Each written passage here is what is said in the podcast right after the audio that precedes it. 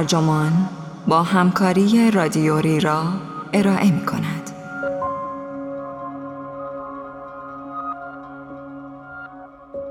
اگر با کس دیگری بودم چقدر خوشحال تر می شدم.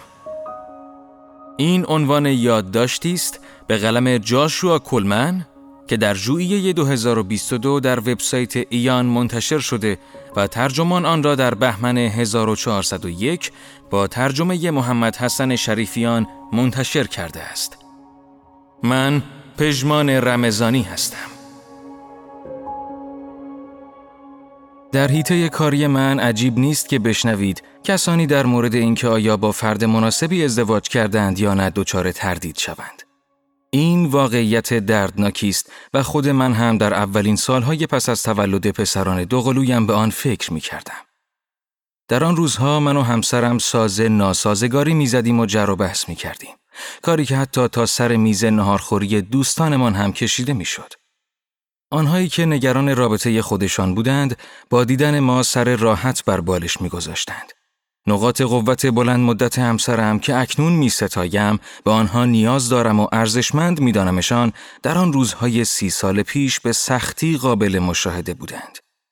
نه اینکه این ویژگی ها در آن زمان نبوده باشد بلکه میل من برای تبدیل شخصیت درونگرا و باثبات او به کسی که برونگراتر و بیثباتتر باشد چشمم را روی این ویژگی ها بسته بود من فکر می کردم برونگرایی و بیثباتی ویژگی های خودم است. منهای تحریک پذیری و قضاوتگریم. این چیزی بود که دلم می‌خواست. ولی خواسته دل لزوما درست نیست. بخشی از سردرگمی امروز به خاطر این باور است که خوشبختی و رشد شخصی باید مهمترین عامل در همه تصمیماتمان در مورد روابط باشد. و این جهتگیری جدیدی در جوامع غربی است. جامعه شناسانی همچون آنتونی گیدنز مشاهده کردند که هرچه زندگی هایمان متفاوت تر از چارچوب های قدیمی تر دین، سنت و ازدواج به معنای یک نظام اقتصادی باشد، روابط سمیمانه ما نقش کلیدی تری در شادکامیمان ایفا می کند. فرانچسکا کانسیان و استیون گوردون با بررسی نشریه هایی که بین سالهای 1900 تا 1979 توصیه هایی برای ازدواج منتشر می کردند به روند مشابهی پی بردند.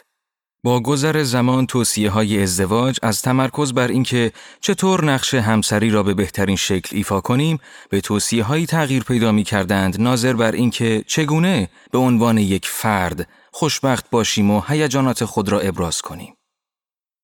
در جریان این تغییر از نقش به خود این پرسش که آیا با آدم درستی زندگی می کنیم به عنوان عاملی تعیین کننده در هویت، ارزشها و عزت نفس اهمیتی بسیار بیشتر پیدا می کند. ما دعوت به این پرسش می شویم.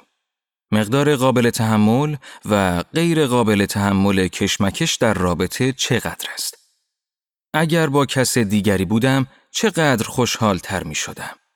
آیا باید با کس دیگری باشم؟ اگر از رابطه فعلی خارج شوم کسی را پیدا می کنم؟ اگر بمانم این یعنی چه جور آدمی هستم؟ اندرو چرلین جامعه شناس در کتاب گردونه ازدواج وضعیت ازدواج و خانواده در آمریکای امروز در این باره می نویسد در فرهنگ فردگرا رابطه ای که بعد از مدتی نیازهایتان را برآورده نکند غیر اصیل و پوک است. چون این رابطه ای پاداش شخصی را که شما یا شریکتان می توانید به دست آورید محدود می کند. در این شرایط جدایی تأسف آور است ولی باید از این رابطه گذر کنید. از این دیدگاه ناتوانی در گذر کردن نشانه بزدلی، ناتوانی در حل چالش های زندگی و ترساندن خود از پشیمانی در آینده است. ولی احساس پشیمانی بسیار رایجتر از چیزی است که میپنداریم. محققی در دانشگاه ایالتی سان فرانسیسکو به نام سوزان شیمانوف دریافته است که پشیمانی رایجترین احساس منفی و دومین احساس رایج پس از عشق است. با اینکه پشیمانی های عبرت آموز گذشته می تواند منجر به تصمیم گیری بهتر در آینده شود، تصور اینکه زندگی با کسی دیگر خوشبختی بیشتری به همراه دارد، می تواند یک زندگی معقول یا عاشقانه را دچار مشکل کند. به گفته روان تحلیلگر آدام فیلیپس در کتاب تک همسری همیشه کسی هست که مرا بیشتر دوست داشته باشد.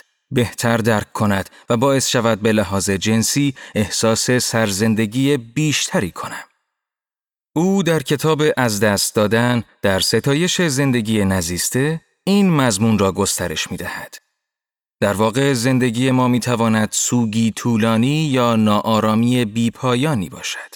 به خاطر زندگی که نتوانسته ایم تجربه کنیم. بسیاری از مراجعان من خواسته های بیش از اندازه ای از شریک عاطفی خود دارند. آنها انتظار سطحی از خوشبختی، درک و رضایت را دارند که از توانایی منطقی طرف مقابل خارج است، خصوصا در این زمانه پر استراب. در جلسات زوج درمانی گاهی میشنوم که می‌گویند هیچ کس غیر از تو از این ویژگی من گلایه نمی کند و این شاید درست باشد.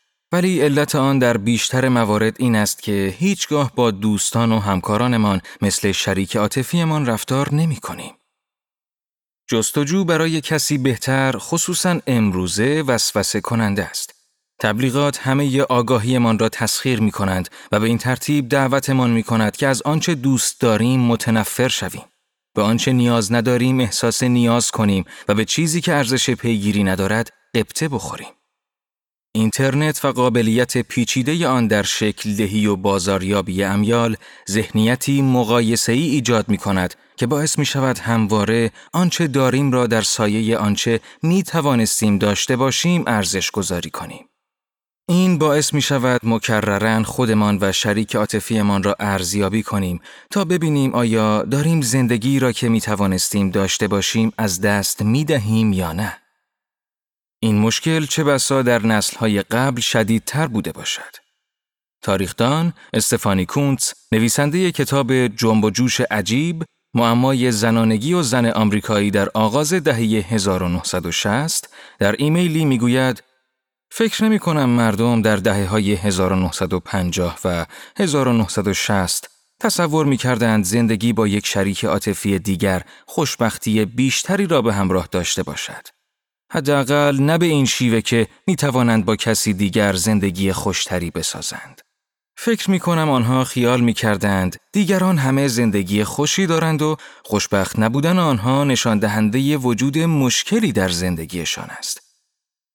از بین کسانی که با آنها مصاحبه کردم، تعداد زیادی گفتند که با دیدن ازدواج موفق و خانواده های خوشبخت در تلویزیون و شادی در چهره همسایه هایی که مشکلاتشان را پشت درهای خانهشان پنهان می کردند، احساس شکست کردند. اگر الان فکر می کنیم می توانیم صرفاً با تغییر شریک زندگیمان مشکلات را حل کنیم، در قدیم مردم فکر نمی کردند که حق دارند از شریکشان بخواهند تا با یکدیگر روی مشکلات کار کنند. در آن زمان سریال های سیتکام و مقاله ها در مجلات تصویری از خانواده موفق ارائه می دادند که به ظاهر از فرمول مشخصی پیروی می کرد و به همین خاطر تقلید از آن راحت به نظر می رسد. تا زمانی که از قوانین مربوط به جنسیت، سن و طبقه اجتماعی دوره خود که کاملا واضح بود پیروی می کردید، همه در انتهای برنامه خوشبخت می شدند. صرف نظر از مشکلات کوچک یا سوء تفاهم های جالبی که طی مسیر با آن مواجه می شدند. با اینکه زندگی کردن با هم به خاطر بچه ها کاری شرافتمندانه و نجیبانه تلقی می شد، برداشت امروز ما این است که خوشبختی قطب نمایی است که می تواند ما را درست یا غلط به این باور برساند که آنچه باعث خوشبختی ماست بهترین چیز برای فرزندانمان به حساب می آید. زیاد از آنهایی که به دنبال طلاق هستند میشنوم که اگر من خوشبخت نباشم بچه هایم هم خوشبخت نخواهند بود یا می‌خواهم به فرزندم الگویی برای یک عشق سالم نشان دهم. بنابراین باید رابطه را ترک کنم. ولی باور به جستجوی خوشبختی هر قدر هم متقاعد کننده باشد می‌تواند هزینه هایی برای والدین داشته باشد. حتی اگر شریک عاطفی مناسب تری پیدا کنند. من از طریق مرکز پیمایش دانشگاه ویسکانسین روی 1632 والد که فرزندان بزرگسالشان آنها را ترک کرده بودند پیمایشی انجام دادم و دریافتم که 71 درصد پاسخ دهندگان از همسر خود که والد فرزندشان محسوب می‌شد طلاق گرفته بودند.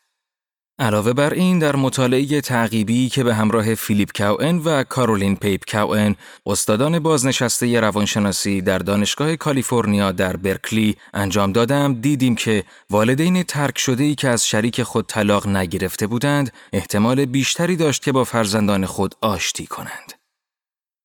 بر اساس تجربیات بالینی من طلاق می تواند به چند طریق خطر رابطه پرتنش یا دوری گزینی بین فرزند و والد را بالا ببرد. برای مثال، اگر یکی از والدین دیگری را به خاطر از هم پاشیدن خانه به گمان او گرمشان ملامت کند یا به شیوه های دیگری از او بدگویی کند، احتمال اینکه فرزندش او را ترک کند بالاتر می رود. این اتفاق همچنین زمانی میافتد که علا رغم تلاش والدین برای همکاری با یکدیگر پس از طلاق، بچه ها با یکی از آنها متحد می شوند.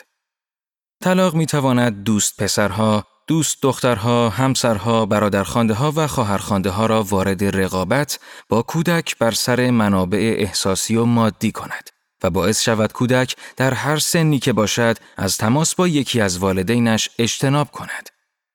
در آخر طلاق می تواند باعث شود کودک والدینش را افرادی با نقاط قوت و ضعف ببیند نه در قالب خانواده‌ای که در آن عضو هستند از سوی دیگر بعضی والدین به خاطر فرزندانشان تا زمان بزرگ شدن آنها در کنار هم میمانند با این استدلال که خود و فرزندشان را از چالش های مهمی که پس از طلاق به وجود می آید حفظ می کنند.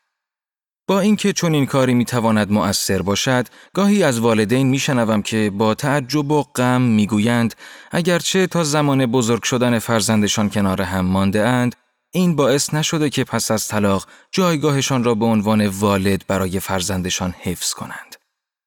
اینها معمولا پدرها و مادرهایی هستند که سرمایه گذاری زیادی روی خوشبختی فرزندشان می کنند. تا قبل از طلاق به هم نزدیکند و فرض می کنند تعهدشان باعث می شود رابطه ای که با فرزندشان دارند از آنها در برابر آشوب و طوفان پس از جدایی محافظت کند. با وجود این فرزندانمان هم نیازها و الزامات خود را برای خوشبختی دارند که گاهی در تضاد با ماست. این موضوع به خصوص امروز اهمیت دارد. چرا که چارچوب اخلاقی فرزندان بزرگسال از به پدر و مادر خود احترام بگذار به من باید از خوشبختی و سلامت روان خودم مراقبت کنم تغییر کرده است. در این پارادایم جدید، ادامه رابطه با والدین پس از جداییشان بیشتر منوط به این است که آن والد تا چه حد می تواند بلند پروازی های فرزند برای داشتن زندگی همسو با ایدئالهایش از خوشی و رشد را تأمین کند. بلند پروازی هایی که گاهی ولی نه همیشه با ایدال های والد همسوست. البته خیلی ها هستند که آرزو می کنند ای کاش والدینشان طلاق می گرفتند یا زودتر طلاق می گرفتند. نه فقط به خاطر والدین بلکه به این دلیل که مدام شاهد کشمکش ها و ناامیدی های والدینشان بودند. و برخی والدین پس از جدایی یا طلاق نه تنها از فرزندشان دورتر نمی شوند بلکه به آنها نزدیکتر هم می شوند. علاوه بر این همانطور که در جای دیگر هم نوشتم غیر از طلاق عوامل زیاد دیگری هم هستند که ممکن است فرزندانمان به سبب آنها از ما دور شوند یا ترکمان کنند. با وجود این حساب و کتاب ها یا ریسک هایمان درباره آینده نشان می دهد با اینکه می توانیم به خوبی بگوییم چه چیزی اکنون باعث ناراحتیمان می شود، لزوما همیشه نمی توانیم با اطمینان تعیین کنیم که در آینده چه چیز خوشبختی را برایمان به ارمغان می آورد. تحقیقات نشان داده است ما معمولا دچار سه سوء برداشت می شویم. اقراق در میزان کنترل، ارزیابی بیش از حد خوب از خود و خوشبینی غیر واقع بینانه نسبت به آینده. ولی وجه مثبت این سوء برداشت ها این است که به ما اجازه بخش بندی استراب ها و ابهام من را می دهد. علاوه بر این به ما این آزادی را می دهد که اهداف پر ریسک ولی پر بازده را دنبال کنیم. نتایجی که اگر محتاط تر یا واقع بین تر باشیم به دست نمی آوریم. توهم کنترل می تواند باعث شود در تصمیماتی که لزوما به نفع ما نیستند اعتماد به نفس بیشتری داشته باشیم. علتش این است که خوشبختی آیندهمان نیازمند همکاری و مشارکت کسانی است که ایده ها و طرحهای خودشان را برای زندگیشان دارند. اهدافی که گاهی شدیدن با اهداف ما در تضاد است. این نه تنها فرزندانمان بلکه شریک های عاطفی گذشته و آیندهمان را هم شامل می شود. گاهی قربانی تصورات شریک کنونیمان از داشتن زندگی بهتر با شریکی بهتر می شویم. این خواسته آنان که ما می توانیم کسی باشیم که نیستیم. کسی که وقتی ما را دیدند بودیم یا شاید وانمود می کردیم هستیم. و گاهی شریکمان از زندگیش چیزی می خواهد که از آنچه زمانی دیگر می خواسته کاملا متفاوت است. چیزی کمتر مشخص، ساختارمند و قابل پیش بینی. دبورا لوی در خاطراتش هزینه زندگی می نویسد آشوب بزرگترین ترس ماست ولی شاید بزرگترین خواسته من هم باشد. من به دنبال آشوب بیشتری نیستم ولی می‌فهمم که چطور می‌تواند امکانی برای تغییر و احتمالات جدید به وجود آورد. احتمالاتی که به شیوه های شناخته شده و از پیش معلوم زندگی که راه را بر سایر گزینه ها میبندد مرتبط نیستند. ولی این نوع آزادی هم مشکلات خودش را دارد. باعث می شود نبود محدودیت ایدئال شود و احساسات و پیامدهای مثبت ناشی از محدودیت ها و الزامات کم ارزشتر تلقی شود. من و زن اولم بعدها با کسانی ازدواج کردیم که با مزاجمان بسیار بیشتر سازگار بودند. ولی فرزندی داشتیم که اگر می توانستیم اختلافاتمان را با یکدیگر حل کنیم و طلاق نگیریم زندگی راحت تری داشت. دوستان و مراجعانی هم داشتم که سالها روابطی سرد یا نامناسب داشتند. ولی از وقتی پدر بزرگ و مادر بزرگ شدند، معنا و با هم بودنی را تجربه کردند که وقتی شریک عاطفی بودند از آن محروم بودند. شاید هیچ وقت به لحاظ عاطفی با هم جور نشوند ولی پدر بزرگ و مادر بزرگ بودن برایشان عمیقا رضایت بخش و لذت بخش است. آیا با پیدا کردن شریکی دیگر خوشحالتر می شدند؟ آیا اگر طلاق می گرفتند فرزندانشان خوشحالتر می شدند؟ نوه هایشان چطور؟ متاسفانه تنها کسانی می توانند از ورود به رابطه ای بلند مدت یا خروج از آن بهره ببرند که توانایی مالی این کار را دارند. تحقیقات اقتصادی و جامعه شناختی نشان داده است ناامنی مالی و پریشانی چطور بر کیفیت ازدواج و زندگی خانوادگی تأثیر می‌گذارد. جامعه شناس الیسون پیو در کتاب جامعه خار غلطان اشاره می کند که چطور ناامنی شغلی به روابط صمیمانه آسیب می‌زند. او دریافته است که ازدواج اول زنان تقریبا تحصیل کرده، کسانی که چند سالی به دانشگاه رفتهاند، دو برابر بیشتر از زنانی که مدرک دانشگاهی دارند در پنج سال اول با شکست مواجه می شود. مدرک دانشگاهی نسبت به سالهای قبل کمتر می تواند تضمینی برای زندگی پایدار باشد ولی هنوز هم سنگری در برابر ناتوانی، استراب و استرسی به حساب می آید که ناشی از ناامنی و پیشبینی ناپذیری مالی مزمن است. ماریان کوپر جامعه شناس در کتاب جدا شده خانواده ها در عصر ناامنی می نویسد در دوران سخت وقتی با همسرمان دچار مشکل می شویم احساس می کنیم عزیزمان نه سیستم ما را ناامید کرده است. آنهایی که تنگناهای مالی دارند برای رسیدن به شادکامی با مشکلات بیشتری مواجه هستند. با وجود این ما مرتبا تشویق به این می‌شویم که راه های تازه‌ای برای رشد فردی پیدا کنیم. همیشه رژیمی تازه تر برای پی گرفتن، عیبی قدیمی برای کنار گذاشتن، درمانی برای امتحان کردن و مشکلی برای اصلاح کردن وجود دارد. از ما خواسته می شود آگاهیمان از خود را گسترش دهیم. اصالت بیشتری از خود نشان دهیم و شکوفا شویم. طی این پروژه فردی ادامه دار دعوت به این می شویم که ببینیم آیا به اندازه کافی قاطع، اجتماعی و حساس هستیم یا آیا به اندازه کافی از شریکمان چه برسد به خودمان توجه دریافت می کنیم؟ وقتی روان درمانگری جوان بودم به مراجعانم در مسیری که می‌خواستند بروند قوت قلب می‌دادم. خواه پایان دادن به رابطهشان بود، خواه ادامه دادن آن. اکنون با ملاحظه تر شدم. توصیه های درمانی از مدلی احتمالاتی پیروی می کنند. اگر رابطه را ترک کنید، احتمالاً خوشبختتر خواهید بود. احتمالاً بچه هایتان هم خوب خواهند بود و رابطه تان با آنها خراب نمی شود. ولی مدل های احتمالاتی مبتنی بر اصول عدم قطعیت هستند. آماردانی به نام نیت سیلور پیش بینی کرده بود که در انتخابات 2016 احتمالاً هیلاری کلینتون پیروز می شود. به همین خاطر مردم از دست او عصبانی شدند. با اینکه او گفته بود 33 و یک دهم درصد هم احتمال دارد کلینتون انتخابات را ببازد. بنابراین از دیدگاهی احتمالاتی این شانس وجود دارد که در صورت ترک رابطه خودتان و فرزندانتان کمتر احساس خوشبختی کنید و رابطه تان با هم تضعیف شود. همه ما باید در مورد تصمیمات مقطعی زندگیمان بهترین حدس را بزنیم و امیدوار باشیم به خوبی جواب می دهد. از کجا می توان فهمید مشکل بیشتر از شماست تا شریکتان؟ چند نشانه وجود دارد. مشکلاتتان با شریکتان باستابی از مشکلاتی است که با دوستان، همکاران، همسر سابق یا سایر اعضای خانواده تان دارید. شاید کس دیگری هم به شما گفته باشد رفتارتان بیش از آنچه فکر می کنید مشکل زاست. یا شاید از افسردگی رنج می‌برید و روان درمانگر یا شخص مورد اعتماد دیگری به شما گفته باشد که خلق و خویتان باعث تحریف دیدگاهتان به رابطهتان شده است. از سوی دیگر شاید سعی کرده باشید بهتر با شریکتان رابطه برقرار کنید و این تلاش ها نتیجه بخش بوده و رفتار شریکتان را در جهت مطلوب شما تغییر داده باشد. همه ما نقاط کوری داریم که مانع از درک این می شود که چطور خودمان باعث می شویم شریکمان رفتاری خلاف آنچه می پسندیم انجام دهد.